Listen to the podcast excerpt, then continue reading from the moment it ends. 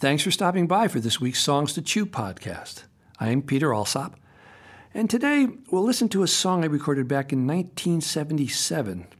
It was written by a young man in New York City named Bob Abrams. It's about a Native American World War II veteran. His story was like that of many, many other indigenous Americans. With our current spotlight on the racism and racial injustice in our country, I thought it would be good to chew on this song for a bit, and I wanted to listen to it again, too, after 43 years. So, here from my Draw the Line album is our song for today, Way High.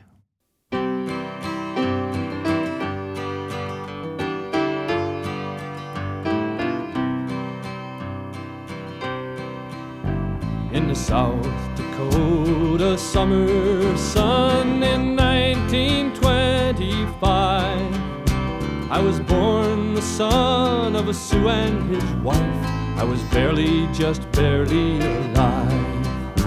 Yeah, the midwife, she slapped my red behind. I opened my lungs and cried. How many times have I cried to myself? and wished that that infant had died. Way high, my spirit's not dying, but it sleeps on the prairie with no place to go. Wake up, Wakantanka. It's too late for me, but my children must know. For 15 years, I went on the road from a distance of time I could see My father insane and my brothers in chains and my tribe not much different than me.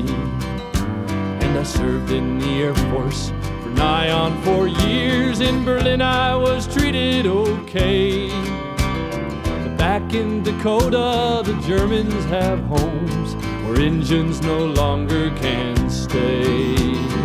Way high, my spirit's not dying, but it sleeps on the prairie with no place to go. Way high, wake up, Wakantanka. It's too late for me, but my children must know.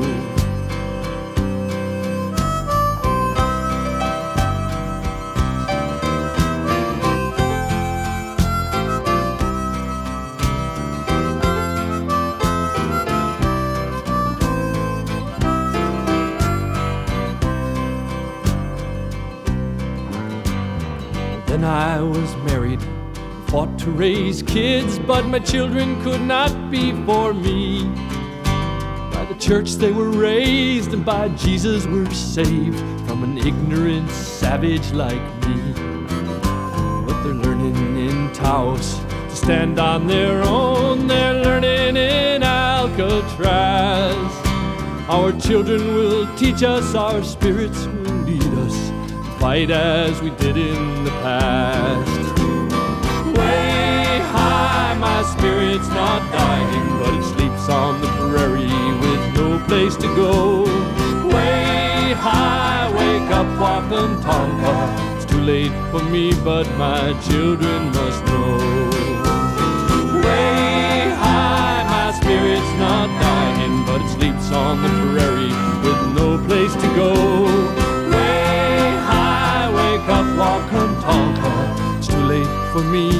My children must know. Our musicians are my old friends Michelle Browerman on piano, Peter Spellman on bass, and Tim Boatman on drums, with the wonderful Helen Hudson and Bob Millard on background vocals.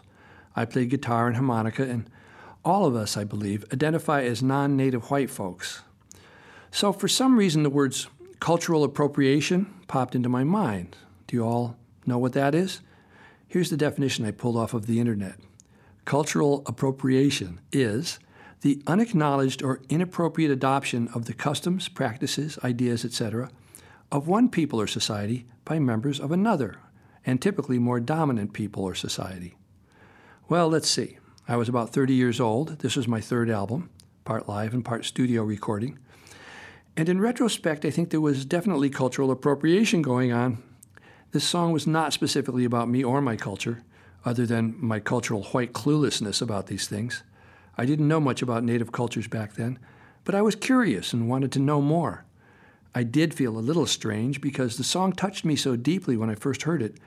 And even though I knew the song was written by a Jewish white guy, I also knew in my bones that this was a true story. It was also powerful to hear it related as it might have been sung firsthand by a World War II Native American veteran. It opened the door for me to feel a taste of the relentless, never ending heavy rain of injustices and pain from the sadness of the life he described. I fought to raise kids, but my children could not be for me. By the church they were raised, and by Jesus were saved from an ignorant savage like me. I felt so angry about that. And as a young man in the 60s, I resonated with a desire to fight back against the systems of oppression which were manifesting themselves for me too, in the form of the war in Vietnam, the slaughter and vilification of the Black Panthers, the killings of Medgar Evers, Martin Luther King, Bobby Kennedy, and thousands of others since then. I was also aware of the constant legal harassment of the American Indian movement's co founders, Russell Means and Dennis Banks, for speaking out about the injustices and plight of Native Americans in this country. And I love that this man knows it may not happen in his lifetime, but he sees hope as his people stand up for themselves in Taos and on Alcatraz Island. And he knows that in the future, our children will teach us, our spirits will lead us to fight as we did in the past. As an actor at the time, it didn't occur to me when I delivered lines like, The midwife, she slapped my red behind, or The Germans had homes where Injuns no longer can stay, that they might be less than politically correct for a white man to sing. If it had occurred to me, I might have tried to find a person of native descent to sing with me or harmonize or something, because the story told in this song was a tale that needed to be told and heard. The general awareness of what was going on for Native Americans in our country was not taught in our history books, and it was certainly not getting much traction with our predominantly white culture in the 60s and 70s. Actually, it's only just recently got any traction at all in these first few months of this 2020 summer, 50 years later and that's been largely due to the Black Lives Matter movement and the new awareness in our predominant culture of the prevalence of police violence against people of color.